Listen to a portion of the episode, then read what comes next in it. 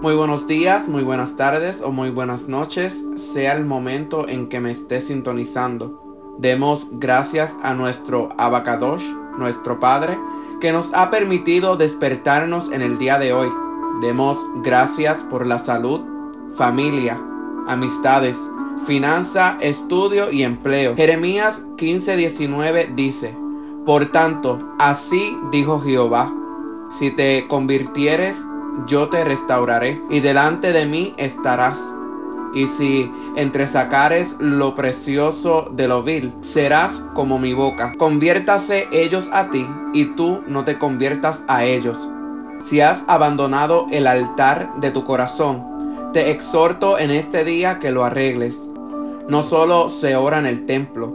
Deseo que en esta hora entiendas que la oración puede hacerla donde quiera que estés, sea parado, trabajando, sentado, de rodilla, en el templo o en tu casa. No podemos depender de un templo para hablar con Dios. Debemos tener una intimidad con el Padre Celestial dentro y fuera. Es bueno estar en un lugar tranquilo, solo, sin interrupción, con tiempo de comienzo, pero sin un tiempo específico para culminar. Deja que el Rúa, el Espíritu, te guíe y ministre tu vida de manera especial. Primeras de Reyes, capítulo 18, versículo 30, dice de la siguiente manera. Entonces dijo Elías a todo el pueblo, acercaos a mí. Y todo el pueblo se le acercó. Y él arregló el altar de Jehová que estaba arruinado. En el Antiguo Testamento habían dos clases de altares el primer altar es el que todos conocemos que se encuentra en el tabernáculo. Este tenía que ser manejado por un sacerdote, pero el que arregló Elías estaba hecho de piedra, el cual es usado por una persona o familia y se utiliza sin conexión sacerdotal. El altar es un lugar de sacrificio. En el Antiguo Testamento no solo se sacrificaban animales, sino también se utilizaba para ofrendar frutas, granos, vino e incienso. ¿Qué ofrecerás en tu altar? Bueno, tus imperfecciones, tus debilidades, tus pecados y todo lo que te distrae de tener una intimidad con el Padre. Te invito a que subas al monte, vuelve a tu altar, arréglalo.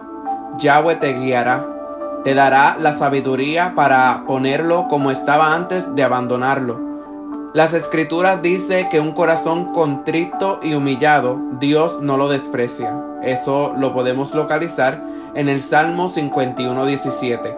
Vuelve a hablar con el Padre. Él está esperando por ti para conversar contigo. Tiene tanto que decirte y tanto que mostrarte. Él está a la puerta y llama. No esperes que se te haga tarde para abrirla. Búscalo mientras pueda ser hallado Llámalo en tanto que está cercano. Isaías 55:6. ¿Deseas la oración? Puedes escribirme al correo electrónico voz de Dios en el desierto arroba gmail.com o en las redes sociales de Facebook como Voz de Dios en el Desierto Refugio Espiritual o en Instagram como VDDRE. También pueden sintonizar reflexiones anteriores en las diferentes plataformas digitales de Anchor, Spotify, Google Podcast, Apple Podcast, Pocket Cast y YouTube. Comparta esta reflexión con sus amigos en las redes sociales y contactos en su celular.